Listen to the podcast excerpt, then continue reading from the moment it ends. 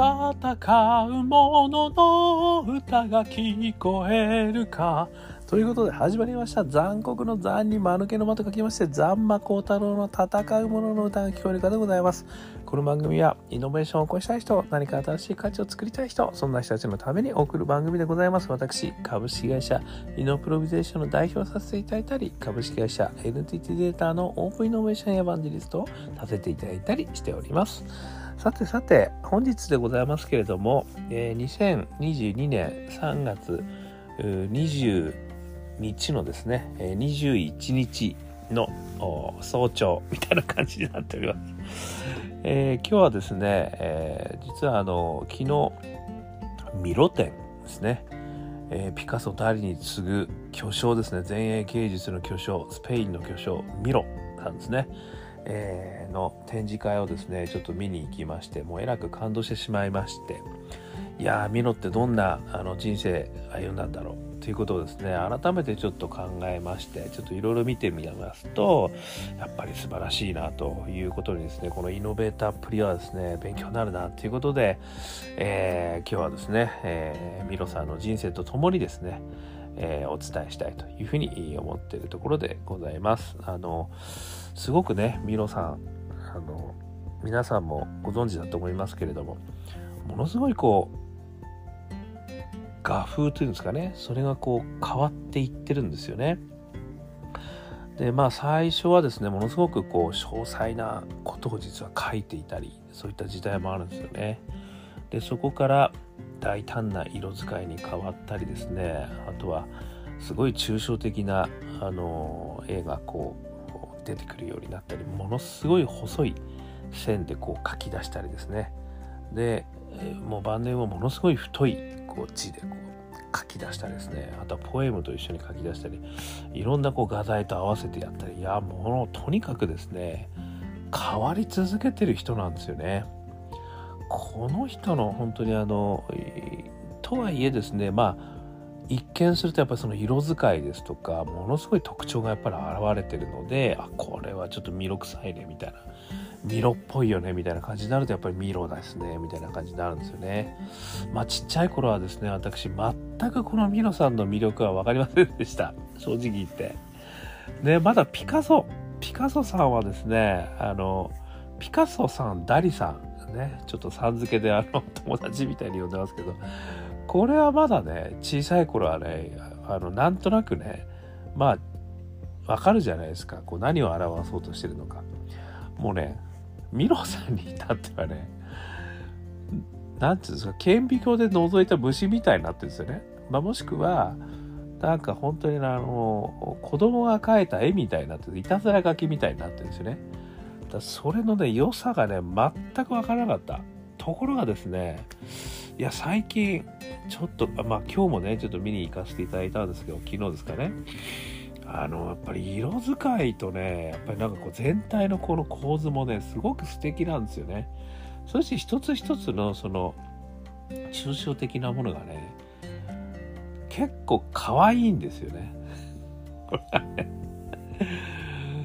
だからねちょっとこう昔のポスターとかでねなんかユーモアみたいな感じもあったんですけど確かにユーモアも感じるなと。だからこう見てると楽しくなってくるっていうんですかね。わかんないんだけども何を言ってんのか全く。ね、でもなんか色合いもすごく素敵だしなんか楽しくなってくる絵みたいのもある。またはですねやっぱりこうかなりですねあの戦争にも巻き込まれてるんですよね。なのでその戦時中はですね実はいろんなところをこう転々としていったということも結構あったらしくてですねその頃に描いた絵はですねもうかなりすごいことになってます。それは。あのスペインスペインに助け合おうとかっていうようなですね絵も描いてたとかいうのもあったと思いますね。あとはですねこのミロ展行くと分かるんですけどあの日本にすごく造形があったんですね。で70歳超えたくらいに日本に来られたんですね。で詩人の方とかですねあのいろんな方とこう交流を持たれて一緒に作品なんかも作られたと。いうこともされてたんだなっていうのもあので浮世絵がねやっぱりそのスペインのバンコクかなバンコク博覧会かなんかで来た時にすごい影響を受けたとかねいうこともあったりなんかして実際日本ともすごく交流があったと。いう方でございます。でですねあの、まあ、いつものね3つのフレームでちょっと見ていきたいというふうに思いますね。3つのフレームパッション仲間大義ですね。これはあのイノベーターをですね3つでこう分析してみると、まあ、非常にこうよく分かりやすいんじゃないかっていう私の勝手な解釈でございましてこれちょっとですね見ますと1つ目パッションね。何がこう内なる月突き上がるものから始まったのかっていうことなんですけどこれはですねあの大好きパッションっていうふうにあの呼ばせていただいてますしでそこにねうつ病腸チフスから父の説得って書いてあるんですけどこれは何かというとですねあの本格的に芸術の道にですね行こうと思ったのは実はすごく遅かったんですよね。まあ遅かったとしてもあの10代ではあるんですけどすでに社会人になってるんですよ最初は。でこれはお父さんがですねすごく厳しかったみたいなんですよね。なのであのちっちゃい頃からイラストとかデッサンに興味はあったんだけど親の思いでですねあの商業学校に行ったらしいんですよね。でその時にあのでもねやっぱり絵が好きだからちょっとねサークル的に趣味の範囲という父の取り決めの中で一応美術学校の夜間にもいたらしいんですよ。でここにピカソがまずいたっていうことはすごい偶然なんですけどでですねミロさんその商業学校15歳卒業して薬剤問屋の簿記係として働いたらしいんですよね。でこれがですねダメだったらしいんですよ。これがねうつ病になっちゃったらしいんですよね。でさらに腸チフスを患ったということで仕事を退職することになっちゃうらしいんですねこれね。だからある意味ねあの抑えきれないパッションがある人はどうしてもそれをこう無理に抑えるとね病気になっちゃうってことってあるじゃないですか。あのこれ恋愛もそうですよね。好きだっていう気持ちがねあのもう喉元までぐわーってこう来ちゃったら病気になっちゃうっことあるじゃないですか。もうダメだと。ね、もう立ってられないみたいなね、今日休みますみたいな。やっぱねそういう状態になっちゃったらしいんですよねこの皆さんだからある意味ですねであのやっぱりもう本当に大好きパッションがすごすぎて抑えきれなかったんですよねきっとお父さんかお母さんか分かりません家族がすごい厳しい方だったと思うんですよねだから無理やりやっぱりそういうことにねあのやったんですけど病気になっちゃったとでそこからですねあの田舎にねなんかムンロッチとかっていうあのバルセロナから120キロ離れた田舎に行ってでその療養中にですね決心するんですよ。で自分がねやるべきことは堅実な社会人になるというようなことではなく絵画に専念することだと気づき父親の説得に乗り出すと。でそれが叶って芸術の道を歩むことができるようになったってことらしいんですよね。ですからここのねこのパッションっていうんですかねあのやっぱり抑えきれないパッションってあるなってことですよね。でそれをこう抑えちゃうと病気になるよってことですよね。これだからもうそれに従った方がいいんだとまあこれはね分かんないけどある意味ちょっと運命論を感じますよね。まあ分かりませんけれども何かの力によってミロちゃん君そんなことやってる場合じゃないんだよっていうなんか力が働いて病気になっちゃってそれでもうダメだと。もうこれしかないんだと俺が生きるにはもうそれじゃないとねうつ病になっちゃったっていうぐらいですからね。相当やっぱりパッションがねこう抑えられたんだと思うんですよね。なのでやっぱりこうパッションがね言葉知ることがあったらやっぱりまずそれをやってみると。やると。やっぱどんな弊害があってもねあのやると。でもここでなんとかね立ち直ってよかったですよねミロさん。だってミロさんここで立ち直らなかったらあの素敵な絵は生まれなかったわけですからね。やっぱりそういったこう強いパッションがもしね皆さんの中である場合にはですね抑えない。ね。いろいろお金を稼がなきゃいけない、ね、親の期待に応えなきゃいけない、ね、いろんなことがあると思います。でもやっぱりそれを抑えずにですねやってみるこの方が実はやっぱり自分のためになるっていうこともねあるよねっていう話なのかなというふうにちょっと思ったというところですね。それから2つ目仲間なんですけれどもそこからですね美術学校にねあの本格的に行くことになるらしいんですがそこでですねこれまた素敵な出会いがあったんですこれまさに仲間なんですけどもこのあのガリ美術学校っていうのが行くらしいんですけどこれはですね校長先の校長先生のフランフラセンスク・ガリ、ね、彼がですね革新的な教育観の持ち主で過去に縛られない、ね、時代の最先端の技術勝利を重視してたと。なんかこう絵を描く時にもですねこう目を閉じさせて描かせるみたいなねなんかそういったことをあのやられてたらしいんですよ。でこのこれがですねやっぱり良かったんじゃないかというふうにここねちょっと書かれているんですよね。これ是非ともあの記事の方ね私貼ってありますんであのミロ展の記事も貼ってますけどねここにはですねバルセロナウォーカーね2022年最新版ミロ美術館ピカソ・ダリと並ぶ前衛美術三大巨匠の一人っていうね記事ちょっと貼ってますからここにかなり詳しく書いてますんでこれぜひ読んでいただきたいんですけどそういう意味でねこのまずガリ校長この方とやっぱり出会えたってことがねやっぱりすごく良かったってことなんですよね。でこれ私前もねお話ししましたけれども超一流になるためにはねまず第一に超一流の先生に習いなんですよこれね。皆さんは今私のねあの先生でも何でもないですね。あの話を聞いてるという意味でね超一流の話を聞いてるわけですけども 全然そんなことない。ガリ先生はね、超一流だったってことですよね。そこで出会えたと。だからその、視覚紙面なね、美術じゃなくて、ちゃんと想像力を自由に描くんだよってことをそこで教えてもらったことがですね、すごい良かったってことなんですよね。ちなみにですね、超一流になるためにあの3つね、あるっていうお話をしますね、アンダーセンさんの本ですね。えっと、超一流になるためには、えー、努力か才能か才能か努力かだったかなでそれの1番目私がちょっとそこから読み取った1番目は一流の先生に習う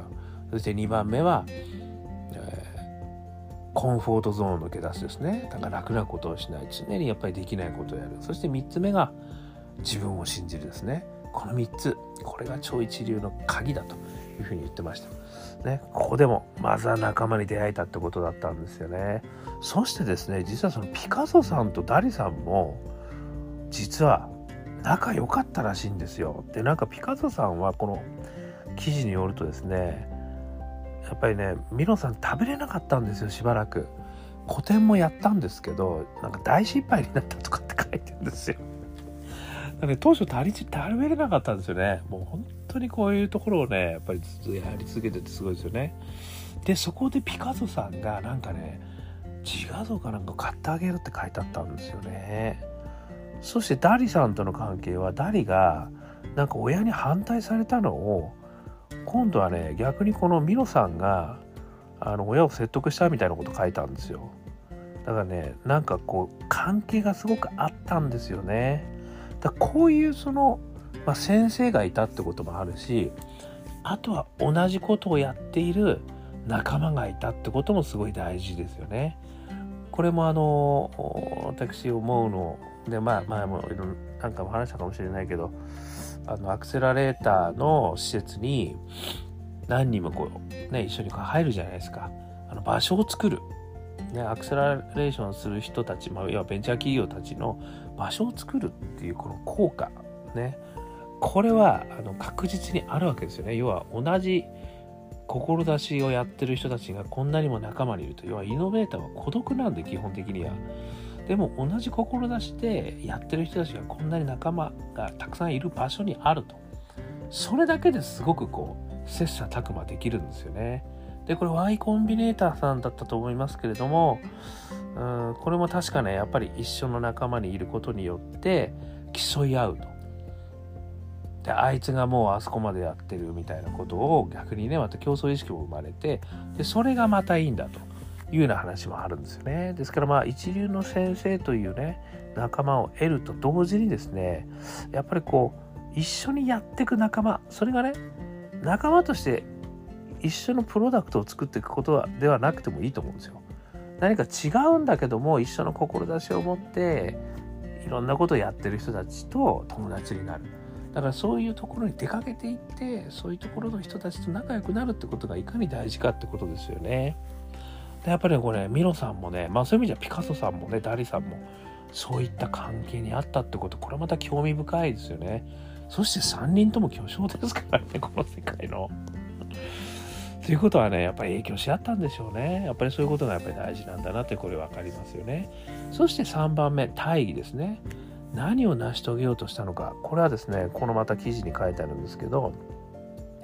一言で言うとですね芸術はあらゆる人に楽しんでもらうものというふうにね思ってたっていう感じだったんですよね。でこのセリフをちょっとね引用するとね作品は美術館に展示しておくものではないむしろ街角野原出勤や買い物に歩く日常の道に置くべきだっていうふうに書いてあるんですよ。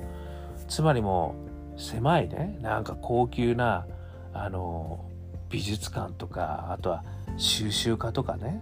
そういう専門家の中だけに専門家だけに見てもらうもんなんじゃねえんだと美術は。ね専門家のもんじゃないんだと。お買い物出勤途中にのっぱらも書いてるからね見るもんだとだからもう野野原に置けとそれに置けとこれ前にねあのバンクシーがね商業主義への対抗みたいなことでね言われてたのと全く同じですよね。やっぱりねミロさんのねあの私バルセロナ行った時にね大きい塔とかね立ってんですよあとね道場書いたんですよねいろんなとこに。やっぱりねあれがやっぱりこうミロさんのねあの大義だったんでしょうね。だからねまあ晩年は随分やっぱ有名になられてあのいたみたいですけれどもこの主義をねやっぱり貫きついたということらしいんですよね。でこれはある意味ねまあ最初の頃は自分のために書いてたわけですよ。まあ、自分のねもしかしたら成長パッションそして大好きパッションこの辺ですよね。私がパッションのあの4象限パッションのポートフォリオでいうところの大好きパッションそれから成長パッションですよそれがやってくうちに右側のねあのオープンな方にクローズからオープンな方に向かって利他パッションの方に向かいさらに、ね、個性という意味では Think Different パッションに向かってきてるんですよねだから最初はクローズだったけどどんどんどんどん心がオープンに開いていくっていうあの自己実現をしていくとねやっぱりこう利他の方に気持ちが移っていくっていうあのマズローの話もありましたけどやっぱりそういうことになっていったんだなっていうふうにあの思いますよね。だからまあこれはねあの必ずしもそういうふうにならなきゃいけないものでもないしあのなったからどうのっていうわけじゃないんですけどでもやっぱりねそういった形で自分がやってることが人の役にも立ってきてるんだってことが見えてくるともうかなりグッドサイクル回ってくるんだろうなって気はするんですよね。そのフィードバックもあってまあでもねそれがなくてもいいんだと思います。なくても自分のためにやるんだと。ね、で自分が成長したいんだと。そして、えー、自分がねあの大好きなんだともう理由ないんだとそのためにやってるんだともうそれだけでいいと思います。ね、何も他人からのね別に承認欲求をね得るそういう必要はない。私のポッドキャストもねたくさん聞いていただいて本当ありがたいですね。コメントいただいてすごくありがたい。ね。ただ、私は実はね、これを喋るのが楽しくてやっているっていうことでもあるんですね。ですので皆さんもね、お気軽に聞いていただければと思うんですよね。あの、聞こうが聞く前がね、あの、こいつはいいと思ってんだなと思って、でも面白いと思ったら聞いていただきたいね。まあコメントいただいたら嬉しいですけどね。でもまあ別に、あの、そんな感じですよ。だからこう、だってなんかね、そこをこう、倒しすぎると誰かのためにやらなきゃとかねなんかそういうふうに思いすぎるとまたねなんか変な感じになっちゃうんだろうなっていうふうには思う部分もあるんですよねだから多分このミロさんねはねやっぱり自分がこう好きで書いてるものそれをね専門家に見せるもんじゃねえんだとね金儲けのためにやってるもんじゃねえんだと一般の人たちに見てもらえばそれでいいんだとそれで楽しんでほしいんだとまあそういう気持ち。ね。で、それがこうフィードバックとして回ってきた。やっぱりこれね、素敵な大義ですよね。という、ね、こう芸術あらゆる人に楽しんでもらうもんなんだよっていうメッセージの私は感じたということでした。ということですね、まあ今日、あのー、ミロをね、見てきて、いやもうね、とにかくやっぱこう変遷がすごいんですよ。でね、やっぱり本当オリジナリティがすごいんですよね。見た瞬間ミロなんですよね。見た瞬間ミロ。ちょっとね、おかしな感じになってますけど。そうなんですよ。だからやっぱりその、ね、 Think Different パッションも溢れてるし、そしてさっき言ったね、大義も溢れてるし、だからね、大好きから始まってね、やっぱりそこまで行くのかなと全部をこうね、網羅する感じになったのかなっていうこともね、ちょっと感じたんですよね。で、やっぱりね、好きなこと、これをね、抑えちゃいけない。好きなことはね、やっぱりこう、蓋をできないんですよ。好きな人にね、人を好きになることに蓋をできないって、なんか、歌詞ありましたね、なんかのね。なんだっけ。忘れたけど、その通り、ね、人を好きになる、もしくはね、大好きなことに対してね、蓋しちゃいけないんですよ。蓋するとね、病気になります。ね。これはもうね、ぜひともね、あのー、幸せな人生を歩むためにはね、それを実現する方法を考える。ね、それをなんとかやるっていう方向をね、ちょっとやるっていうのはやっぱり大事なんだなって、これ、ミロさんの事例見てもね、すごく思いましたし、あとはね初めての個展大失敗ね